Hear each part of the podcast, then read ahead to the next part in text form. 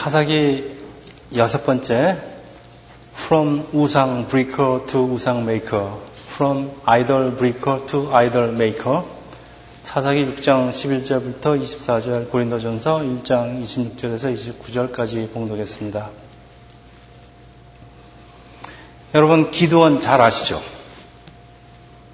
기도원 하면 무엇이 먼저 생각이 나십니까? 네, 기도원과 300용사. 용사가 중요합니다. 300 용사. 자, 세상 사람들도 잘 아는 아주 유명한 얘기인데, 사람들은 기도원을 영으로 추앙하죠. 그래서 뭐, 기도원 남성교회, 뭐, 기도원 성령 부흥회, 뭐, 그런 얘기를 많이 합니다. 그래서 우리가 기도원을 본을 받아서 우리도 믿음의 용사가 되자. 뭐 그렇게 말씀들을 합니다. 그런데 오늘 본문에서 보여주는 기도는 믿음의 용사라고는 할 수 없는 사람 같은데 어쩌다가 사람들한테 이렇게 추앙을 받는 그 위대한 영웅이 되었을까요? 기도는 처음에 믿음이 없었지만은 하나님을 의지하면서 이스라엘을 이끄는 아주 강한 리더로 변하는데 이 명성을 좀 얻게 되니까 교만해집니다. 그러니까 하나님을 자기를 더 의지하고 하나님을 좀 덜 의지하게 되, 되다 보니까 나중에 그 결과가 아주 좋지 않습니다.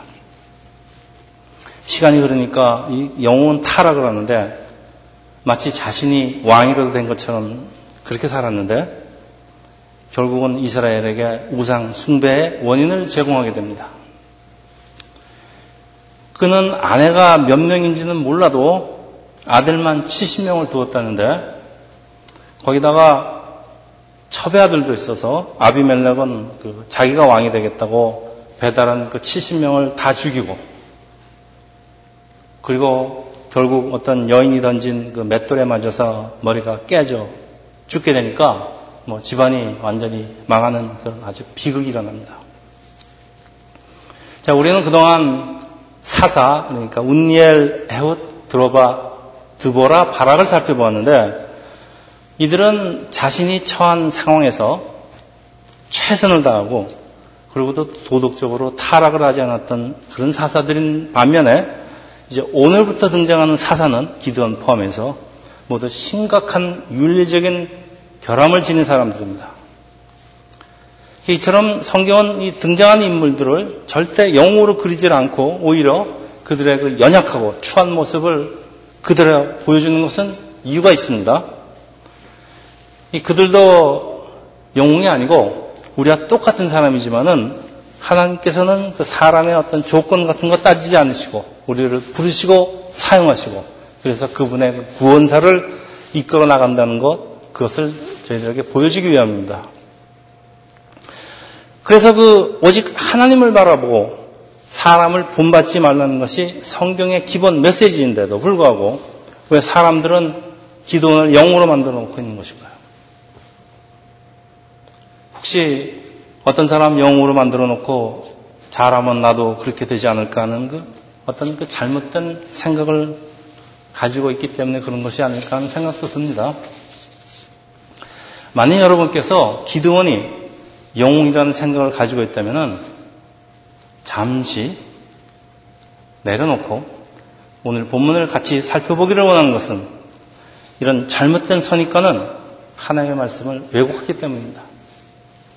오늘 본문에서 보여주는 기도는 아주 소심하고 하나님의 약속과 능력을 쉽게 믿지 못하는 말하자면 우리 우리하고 똑같은 사람인데 이런 사람이 어떻게 큰 용사가 되어서 우상을 때려 부시는 idol breaker가 되는지 그리고 이런 용사가 어쩌다가 우상을 만든 사람 idol maker로 몰락하는지 우리 기드온의 삶을 살펴보면서 한 네 번에 걸쳐서 우리 인생의 중요한 교훈을 얻어 보려고 합니다.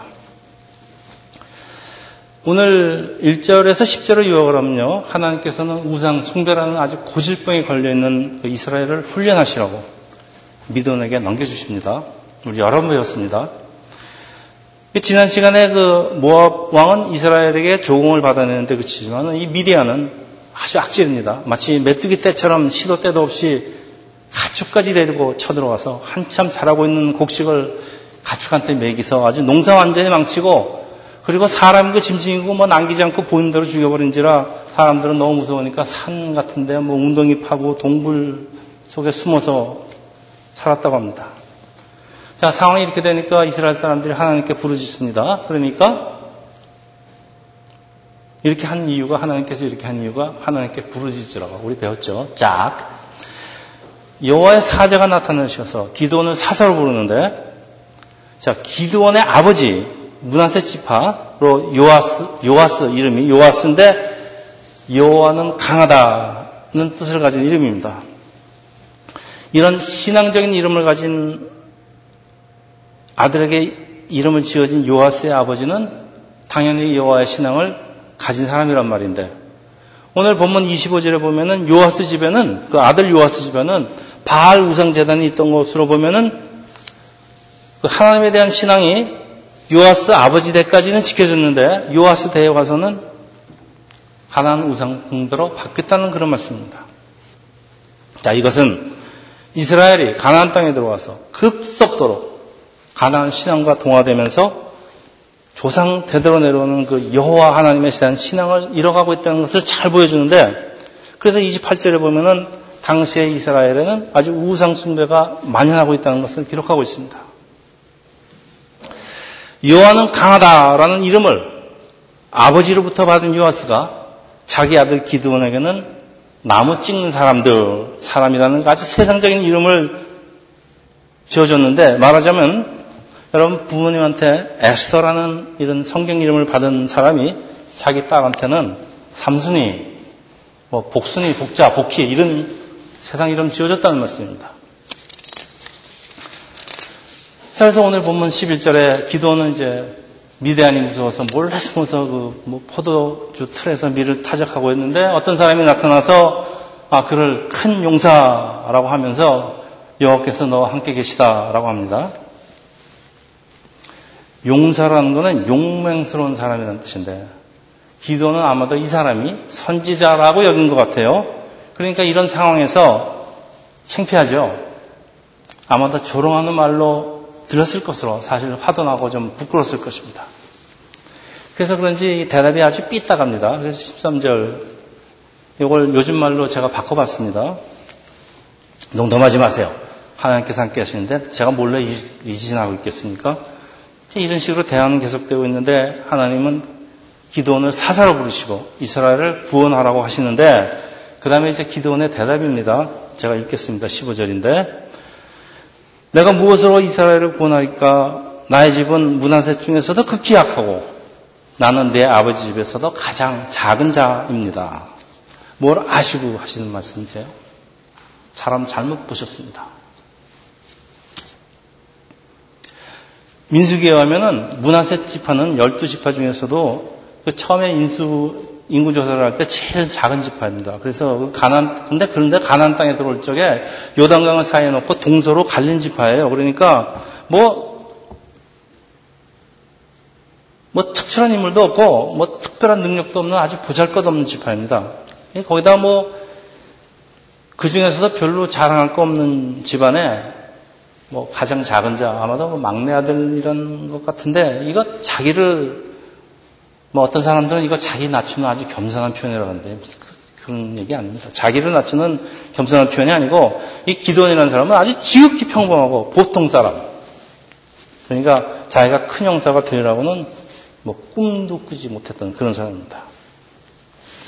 그런데 하나님께서는 왜 하필 가장 작은 지파 중에서 가장 작은 자를 큰 용사라고 부르시면서 사사로 부르시는 것일까요? 자, 결론부터 내겠습니다. 누구든지 하나님께서 함께 하시면 큰 용사라는 말입니다. 이게 사사기뿐만 아니고 온 성경에 나타나는 그 가장 중요한 메시지입니다. 우리 지난 시간에 그 오른팔 불구 에우시 모아방 죽이고 이방인 야엘이 아빈의 그 군대장관 죽이고 아주 큰 영광을 얻게 되는 거 보았지만은 하나님께서 함께 하시면 여러분이 우리가 불구자이든 연약한 여인이든 적장을 죽이고 큰 용사가 될 수 있다는 이, 이 말씀이 사사기에서 계속 반복되는 메시지입니다. 하나님께 속한 그 모든 전쟁은 하나님께서 함께 하시는 사람에게 승리가 온다. 그런 이유 때문인데, 자, 여러분 질문 하나 하겠습니다. 그러면 여러분은 하나님께서 과연 나와 함께 하시는지를 어떻게 확인하세요? 어떻게 하세요? 하나님한테 물어봅니까? 그래서 사람들이 하는, 보통 하는 방법들이 있습니다. 그게 17절이에요. 뭐, 기도원도, 기도원은 표적을 보여달라고 합니다. 표정을 보여달라고 하는데, 어떤 사람은 믿음이 없는 기도원, 그리고 비난합니다. 근데 어떤 사람은, 아니, 뭐, 믿음이 없으니까 뭐, 확인을 하고 표정을 보여달라는데, 뭐가 잘못된 것이냐? 그러는데, 여러분 어떻게 생각하세요? 집에서 자기 아버지 집에서 매일 그 우상이나 그 보고 자란 기도원이 도대체 여호와 하나님에 대한 믿음이 어디서 생긴단 말이에요. 그 어떤 사람은 기도원이 집에서 아버지가 하는 그 바알 예배를 결사적으로 반대를 했을 것이다. 그래서 하나님께서는 이런 기도원의 믿음을 보고 사사로 부르셨다. 라는 그 말도 안 되는 말씀을 하는데 로마서 10장, 10장 17절 아주 유명한 말씀입니다. 기독교 방송국 표입니다. 믿음은 들음에서 나고. 여러분, 아버지는 작은 하나님이라고 하는데 부모가 하나님을 가르치면서 삶의 모범을 보이지 않는데 자식들이 하나님 모르는 거 너무나 당연한 일입니다. 여러분, 내가 우리가 먹는 음식이 우리의 몸이 됩니다. 그래서 뭐 저처럼 베이컨 자꾸 먹으면 자꾸 살쪄요. 근데 내가 배운 것이, 우리가 배운 것이 나라는 그 자아를 형성을 하는데 여러분이 교회 와서 듣고 배운 그, 그 말씀들이 여러분의 신앙생활 또 여러분의 삶을 아주 자원합니다. 여기 학생 여러분들은 이제 사회 나가시면은 교회를 선택을 하실, 선택하실 적에 이거 마음에 꼭 새기고 선택하시기 바랍니다. 여러분이 먹는 말씀이 여러분의 신앙을 저합니다. 독약 먹으면 여러분 독약에 중독됩니다. 쓰레기 먹으면 여러분 쓰레기 됩니다. 하나님 말씀 먹어야 됩니다. 제대로 된 하나님 말씀 하시는 목사님 찾아가십시오. 지금 기도원이 표적을 보여달라고 하는 것은 잘못이 아닌 것이 부활하신 예수님을 믿지 못하는 도마에게 예수님께서 말씀하시는데 요한복음 20장 27절 아주 유명한 말씀입니다. 도마에게 이르시되 내 손가락을 이리 내밀어 내 손을 보고 내 손을 내밀어 내 옆구리에 넣어보라 그리하여 그리하여 믿음 없는 자가 되지 말고 믿음 믿는 자가 되라. 저희 어머니는 저희들에게 자식들에게 하나님을 가르치지 않았습니다. 단 사실을 뒤늦게 깨닫고 그때는 저희들이 이미 다 성인이 돼서 뭐 성인한테 하나님 가르쳐봐야 믿습니까? 신앙을 가르치기에는 너무 늦은 것을 알고 자식들에게 믿음을 주실 것을 아주 결사적으로 기도했다고 합니다. 근데 그러던 중에 저는 아주 우연한 기회로 여러분 전에 제가 말씀드렸지만 저는 성경과 씨름을 하게 되고 그러다 보니까 성경의 항복을 하게 되니까 아, 하나님께서 살아계신 것은 제 머리로는 이해가 되는데 머리로는 이해가 돼요. 하나님 살아계셔요. 근데 뭐 마음으로 믿어지지가 않아요. 그래서 하나님께서 정말 살아계신다면 저에게 표적을 보여주세요. 저는 믿더라도 두 눈 똑바로 믿겠습니다. 이렇게 기도했습니다. 제가 한, 제가 세상에서 한 생전 처음 기도했습니다. 그런데 참 놀라운 것이 정말 얼마 가지 않아서 하나님께서는 하나님이 살아계신다는 걸 저에게 확실하게 보여주시는데 그 역사가 너무나 강력하니까 제가 뭐 눈을 똑바로 눈을 똑바로 뜨게도 하나님 믿겠다 그랬는데 눈을 똑바로 뜨기는 커녕요 눈도 뜨지 못할 정도로 하나님께서 보여주십니다. 여러분 뭐 믿음이 있으니까 교회 출석했겠지만은 많은 사람이 교회 출석하는데 믿음 없이 출석합니다. 교회 출석은 하지만은 만약 여러분 마음에 하나님에 대한 확신이 없다면 가만히 있지 말고요. 나의 연약함을 하나님께 솔직하게 고백하고 하나님께 구하시기 바라는 것은 하나님께서는 이런 기도는 기쁘게 받으시고 응답하십니다. 해보십시오. 받지 못하는 것은 구하지 않아서였는데 그래서 예수께서 뭐라 그러십니까? 구하라. 그러면 받을 것이다. 아, 세상 사람들 이 구절을 보고서는 이게 마태복음 7장 7절. 아, 구하라. 그럼 받을 것이다. 그래서 뭐 별거 다 구하려고 합니다. 지 욕심 채우려고. 이거 세상적인 물질을 구하라는 게 아니고 성령을 구하라는 말씀입니다. 그 밑에 계속되는 본문을 보면은 성령이 하시는 가장 중요한 일이 여러분 성령이 하시는 가장 중요한 일이 뭘 것 같습니까? 성령님이 하시는 일. 많죠. 우리에게 믿음 주시는 것입니다. 성령이 내 마음에 예수를 증거하기 때문에 살아계신 하나님에 대한 확신이 생깁니다. 제가 거듭 거듭 강조하지만은 믿음 없는 신앙생활은 하나님께서 나와 함께 하신다는 것을 느끼지 못하는 신앙생활. 이거는요, 활력도 없고, 기쁨도 없고, 그냥 질질 끌려다니는 그 율법의 노예. 그렇게 신앙생활 하지 마십시오. 하나님께서 믿음이 없는 기도원에게 응답을 하시는 것이 20절에서 22절입니다. 그래서 이거 우리 같이 읽죠. 20절에서 22절 오늘 읽었지만은 하나님의 사자가 그에게 이르되 고기와 무교병을 가져다가 이 바위에 놓고 국을 부으라 하니 기도원이 그대로 하니라 여호와의 사자가 손에 잡은 지팡이의 끝을 내밀어 고기와 무교병에 대니 불이 바위에서 나와 고기와 무교병을 살라꺼 여호와의 사자는 떠나가 보이지 아니한지라 기드원이 그가 여호와의 사자인 줄을 알고 이르되 슬프도소이다 주 여호와여 내가 여호와의 사자를 대면하여 보았나이다. 그런데 기드원이 이분이 하나님인 줄 어떻게 알았겠습니까?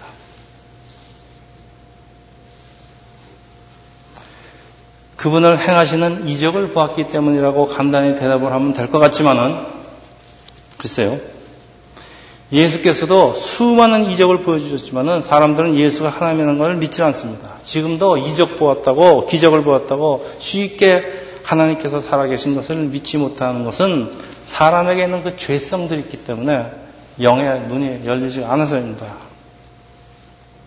그런데 여기 아주 중요한 메시지가 있습니다.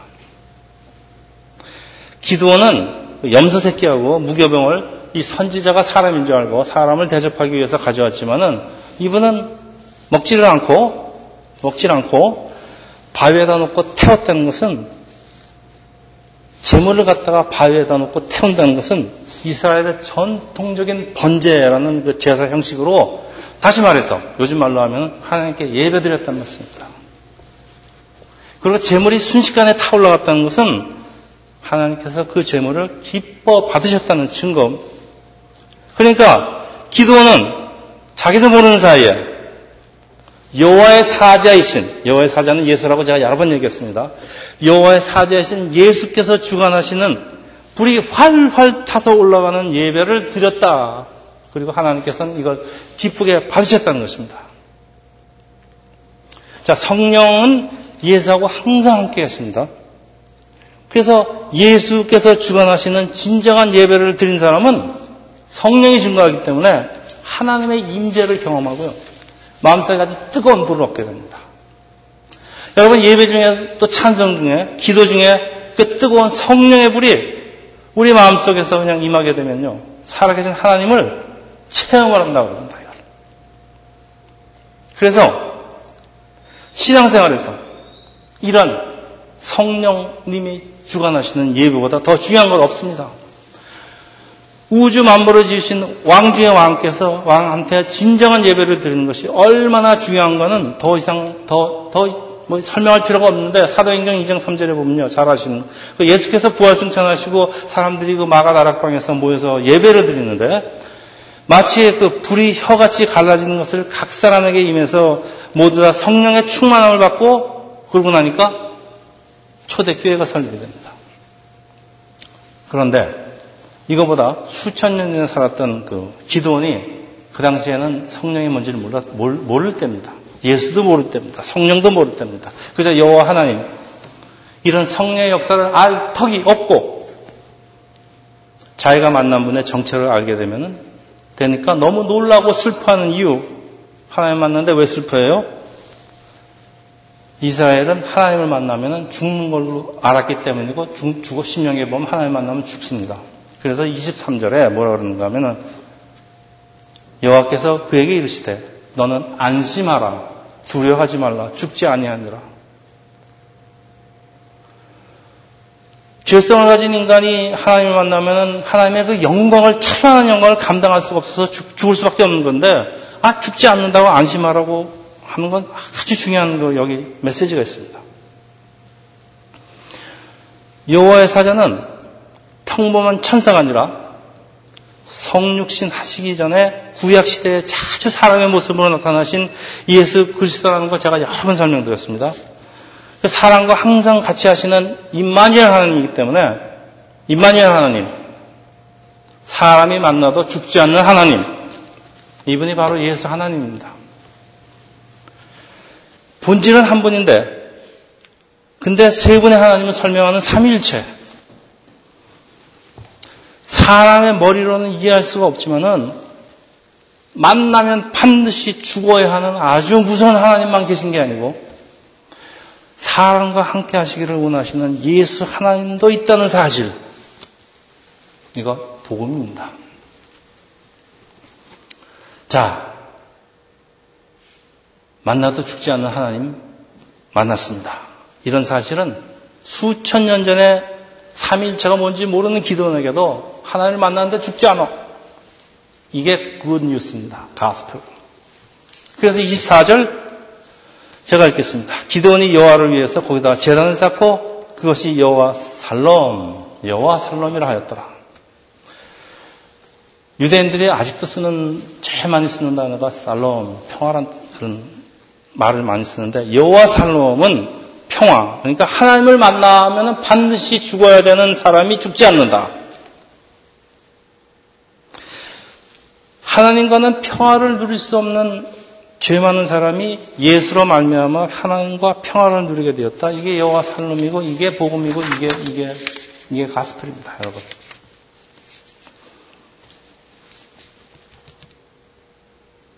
자, 오늘의 질문. 왜 하나님께서는 기도원 같이 소심하고 평범한, 평범한 사람을 사사로 부르시는 것일까요? 왜 예수께서는 베드로 같은 그 무식한 어부들을 제자로 부르시니까요. 왜 하나님께서는 우리 같이 평범한 사람들을 목사로 장로로 직사로 성도로 불러서 여기 주일날 앉혀놓으시는 것일까요? 세상에 잘난 사람 참 많습니다. 똑똑한 사람 참 많습니다. 오늘 우리의 질문에 사도 바울은 답을 주는데 우리 두 번째 본문 고린도전서 1장 26절에서 29절입니다. 이건 너무나 중요하기 때문에 우리 한번 같이 더 읽겠습니다. 신약성경 264페이지. 신약성경 264페이지. 읽겠습니다. 형제들아, 너희를 부르심을 보라. 육체를 따라 지혜를 자가 많지 않으며 능한 자가 많지 않으며 문벌 좋은 자가 많지 않으하다 그러나 하나님께서는 세상에 미련한 것들을 택하사 지혜 있는 자들을 부끄럽게 하시려고 세상에 약한 것들을 택하사 강한 것들을 부끄럽게 하시고 하나님께서 세상에 천한 것들과 멸시 받는 것들과 없는 것을 택하사 있는 것들을 폐하려 하시다니 이는 아무 육체도 하나님 앞에서 자랑하지 못하게 하려 하심이라. 오늘 우리의 주인공 기도원은 사도 바울이 말하는 이 하나님의 조건, 하나님이 찾으시는 조건, 이 스펙, 스펙에 아주 딱 맞는 것이 이 사람 남달리 뭐 지혜롭거나 뭐 특별한 능력이 있는 것 같거나 뭐 용기가 있는 것도 아니고 어, 그냥 그냥 그렇게 소심한 사람입니다. 또 그가 속한 문하스 지파는 이스라엘 중에서도 뭐, 뭐 제일 형편없는 문벌, 뭐 좋은 문벌 아닙니다. 하나님께서 이런 사람을 부르신 이유가 하나님께서 이제 전쟁 하나님께서 하실 것인데 하나님께서 하신 일을 마치 지가 한 것처럼 자랑하지 못하게 하시려고 성경에 딱 박혀 있습니다. 자, 세상에 어디 뭐 능력 없는 사람만 있나요? 저 같은 사람은 능력이 좀 있습니다. 농담입니다. 그런데 능력 있는, 저같이 능력 있는 사람이 아니 뭐 능력 있는 게 내 죄야? 근데 능력 있다고 하나님께서 부르시지 않는다면 이것도 unfair. 라는 말이 있겠지만은 자기가 능력 있다고 자각한 사람은 오히려 하나님의 일을 망치기 쉬워서 차라리 능력이 없어서 하나님만 의지하는 사람을 더 원하신다는 말씀입니다. 그래도 하나님께서는 모든 사람이 합력해서 부르심의 일을 하기를 원하시는데 우리가 그동안 살펴본 사사들 그들의 능력에 관계없이 하나님께서 부르십니다. 보십시오. 용맹스러운 군인 운니엘, 오른팔 장애자 에훗, 이스라엘의 존경받는 여자 사사 두보라, 사력있고 겸손한 군인 바라, 또 연약한 이방 여인 야엘. 모든 사람이 다 들어가 있죠. 그런데 부르심을 받은 사람 중에서 지혜로운 자, 능한 자, 문벌 좋은 자가 많지 않다는 것은 중요한 이유가 있어요. 가진 것이 많다고 자랑한 사람은 이 병에 걸린 사람들 하나님께서 쓰기가 참 어렵다는 말씀입니다. 여러분 어떤 재능이나 가진 것이 많다는 것은 참 좋은 것입니다. 근데 참 이상한 게 이걸 주신 부모나 하나님에 대한 감사를 잃어버리고 교만하기 쉬운 것이 그게 사람이라는 것입니다. 그래서 사람은 하나님의 부르심을 감당하기 위해서 반드시 먼저 할 일이 있는데 예수께서 말씀하십니다. 아주 유명한 말씀입니다. 아무든지 나를 따라오려거든 자기를 부인하고 십자가 지고 따를 것이니 나를 부인하고 자기를 부인하고 이게 무슨 말씀입니까? 내 속에 들어있는 거 꺼내지 않으면은 꽉 차면은 하나님의 지혜를 하나님의 능력을 넣을 자리가 없다는 말씀입니다. 제가 얼마 전에 TV에 그 힐링 캠프라는 프로가 있는데 거기 박근혜 씨가 초대되었습니다. 그래서 이분이 코끼리에 코끼리를 냉장고에 넣는 세 가지 방법이라는 조크를 하는데 여러분 아세요? 코끼리를 냉장고에 넣는 세 가지 방법. 코끼리를 냉장고에 들어가게 잘게 쪼갠다. 뭐 이런 얘기 아닙니다. 첫째, 냉장고 문을 연다. 둘째, 코끼리를 넣는다. 셋째, 냉장고 문을 닫는다. 아주 썰렁한 쪼크라 저도 안 웃었고 아무도 웃질 않아요. 그러니까 이제 그 분위기가 좀 살벌해지니까 그 MC 하나가 분위기 바꾸려고 아주 비슷한 조크를 하는데 길이 코끼리 아니고 기, 기린을 냉장고에 넣는 네 가지 방법 여러분 아세요? 기린은 키가 커서 냉장고에 들어가면 무슨 목을 잘라야 돼요. 근데 그런 게 아니고 아세요? 몰라요? 첫째, 냉장고 문을 연다. 코끼리를 꺼낸다. 기린을 넣는다. 냉장고 문을 닫는다. 저는 그 MC가 김재동이에요. 참 바보 같은 사람인데 아주 아 이 사람이 이게 이게 단순한 조크가 아니라 기린이 들어갈 자리를 만들기 위해서는 반드시 코끼리를 먼저 꺼내야 된다는 것. 하나님을 모르는 세상 사람도 다 아는 진리입니다. 하나님께서 나와 함께 하시면 용서인데, 자, 하나님께서 나와 함께 하시는 것은 하나님의 능력과 내가 가진 능력이 합쳐지는 것이라고 고개 끄덕 하지 마세요. 라고 오해하시면 큰 오해라는 얘기를 제가 하려고 하는 건데 하나님의 능력과 지혜가 나에게 들어오기 위해서는 나의 능력과 지혜는 반드시 코끼리는 반드시 먼저 꺼내야 기린이 들어간단 말씀입니다. 사람의 능력은 지가 아무리 잘나봐야 하나님의 능력과는 비교도 안 됩니다. 자, 어떤 사람은 그러겠죠. 아이, 그래도 없는 것보다 있는 게 낫죠. 그래요? 여러분, 어떤 사람이 이제 어떤 남자가 전쟁터에 나가서 이제 적군과 싸우려고 이제 나, 갔는데 그 세 살짜리 그 아들이 나도 아버지의 힘이 되겠다. 아버지 쫓아가서 적군 그 전쟁터에 가서 지가 장난감 칼 들고서는 야 적군을 향해서 돌진을 합니다. 자 이게 뭐 아버지한테 도움이 되겠습니까? 방해가 되겠습니까?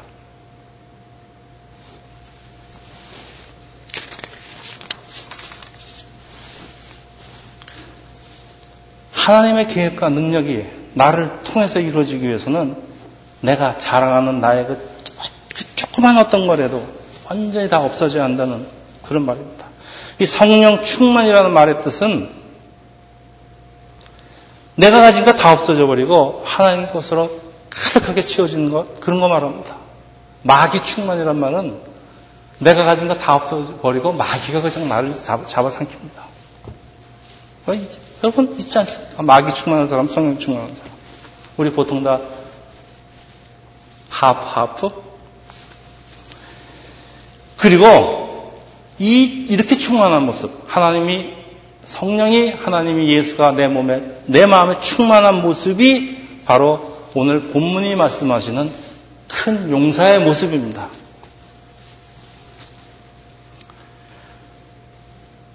자, 이제 말씀을 마치는데, 요아스의 아버지, 그러니까 기도원의 할아버지는 가난의 아마도 제 생각 같아서는 1.5세, 가난 땅에 들어오는 1.5세나 2세 같아요. 그러니까 부모로부터 전에 배운 신앙이 있다는 말씀이지만은 그 다음 세대 요아스는 완전히 하나님 잃어버렸다는 그런 세대라는 얘기예요. 그래서 하나님이 하나님 백성이 세상 문화에 젖어서 하나님 잊어버리는 것은 이거 오랜 세월이 필요하지 않다는 거예요. 뭐 지금 유럽교회 보면요 잘 알 수가 있는데 그 엄청난 돈을 들여서 그, 그 건축한 그 교회들이 텅 비었어요. 텅 비어서 뭐 그게 극장으로 바뀌고 뭐, 뭐 술, 술집으로 바뀌고 뭐, 뭐 이렇게 바뀐다고 합니다. 그리고 미국은, 미국 어떻습니까? 뭐 유럽 바짝 뒤따르고 있지 않습니까? 여러분 뭐 한국계 예외 같아요?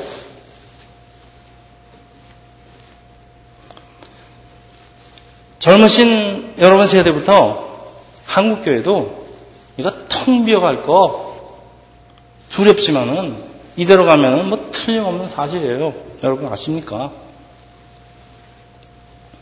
여러분의 다음 세대, 여러분 세대가 그렇다면 여러분의 다음 세대는 우리도 완전히 한국교회도 유럽교회 될 것입니다. 지금 한국에 엄청난 교회 짓고 그러지만요. 그 다음 세대 가보십시오. 자, 이런 상황에서, 이런 상황에서, 여러분 세상교회 출석하시는 여러 젊은 분들, 하나님의 특별한 부르심이 있다고 저는 확신을 합니다. 뭐하러 이 교회에 오셨습니까? 여러분. 그리고 여러분, 나 같은 사람이 뭐 할까? 뭐 나같이 뭐 능력도 없는 사람이 뭐 할까? 하지만은, 나에게 이런 사명을 주시는 것은 하나님께서 나의 어떤 능력이나 조건을 보시는 게 아닙니다. 하나님의 큰 용서는 내가 가진 상황, 조건, 능력을 부정하고 하나님께 나를 온전히 맡기고 하나님 뜻대로 살라고 그러는 사람입니다. 그래서 예수, 예수와 함께 하시면 나도 큰 용서가 될 수 있다는 게 오늘 본문이 주신 말씀입니다. 기도원 같은 사람을 큰 용서라고 부르시는 예수께서 여러분도 우리도 큰 용서라고 부르시기를 원하십니다. 조건이 있습니다. 나의 삶을 예수께 온전히 맡기십니다.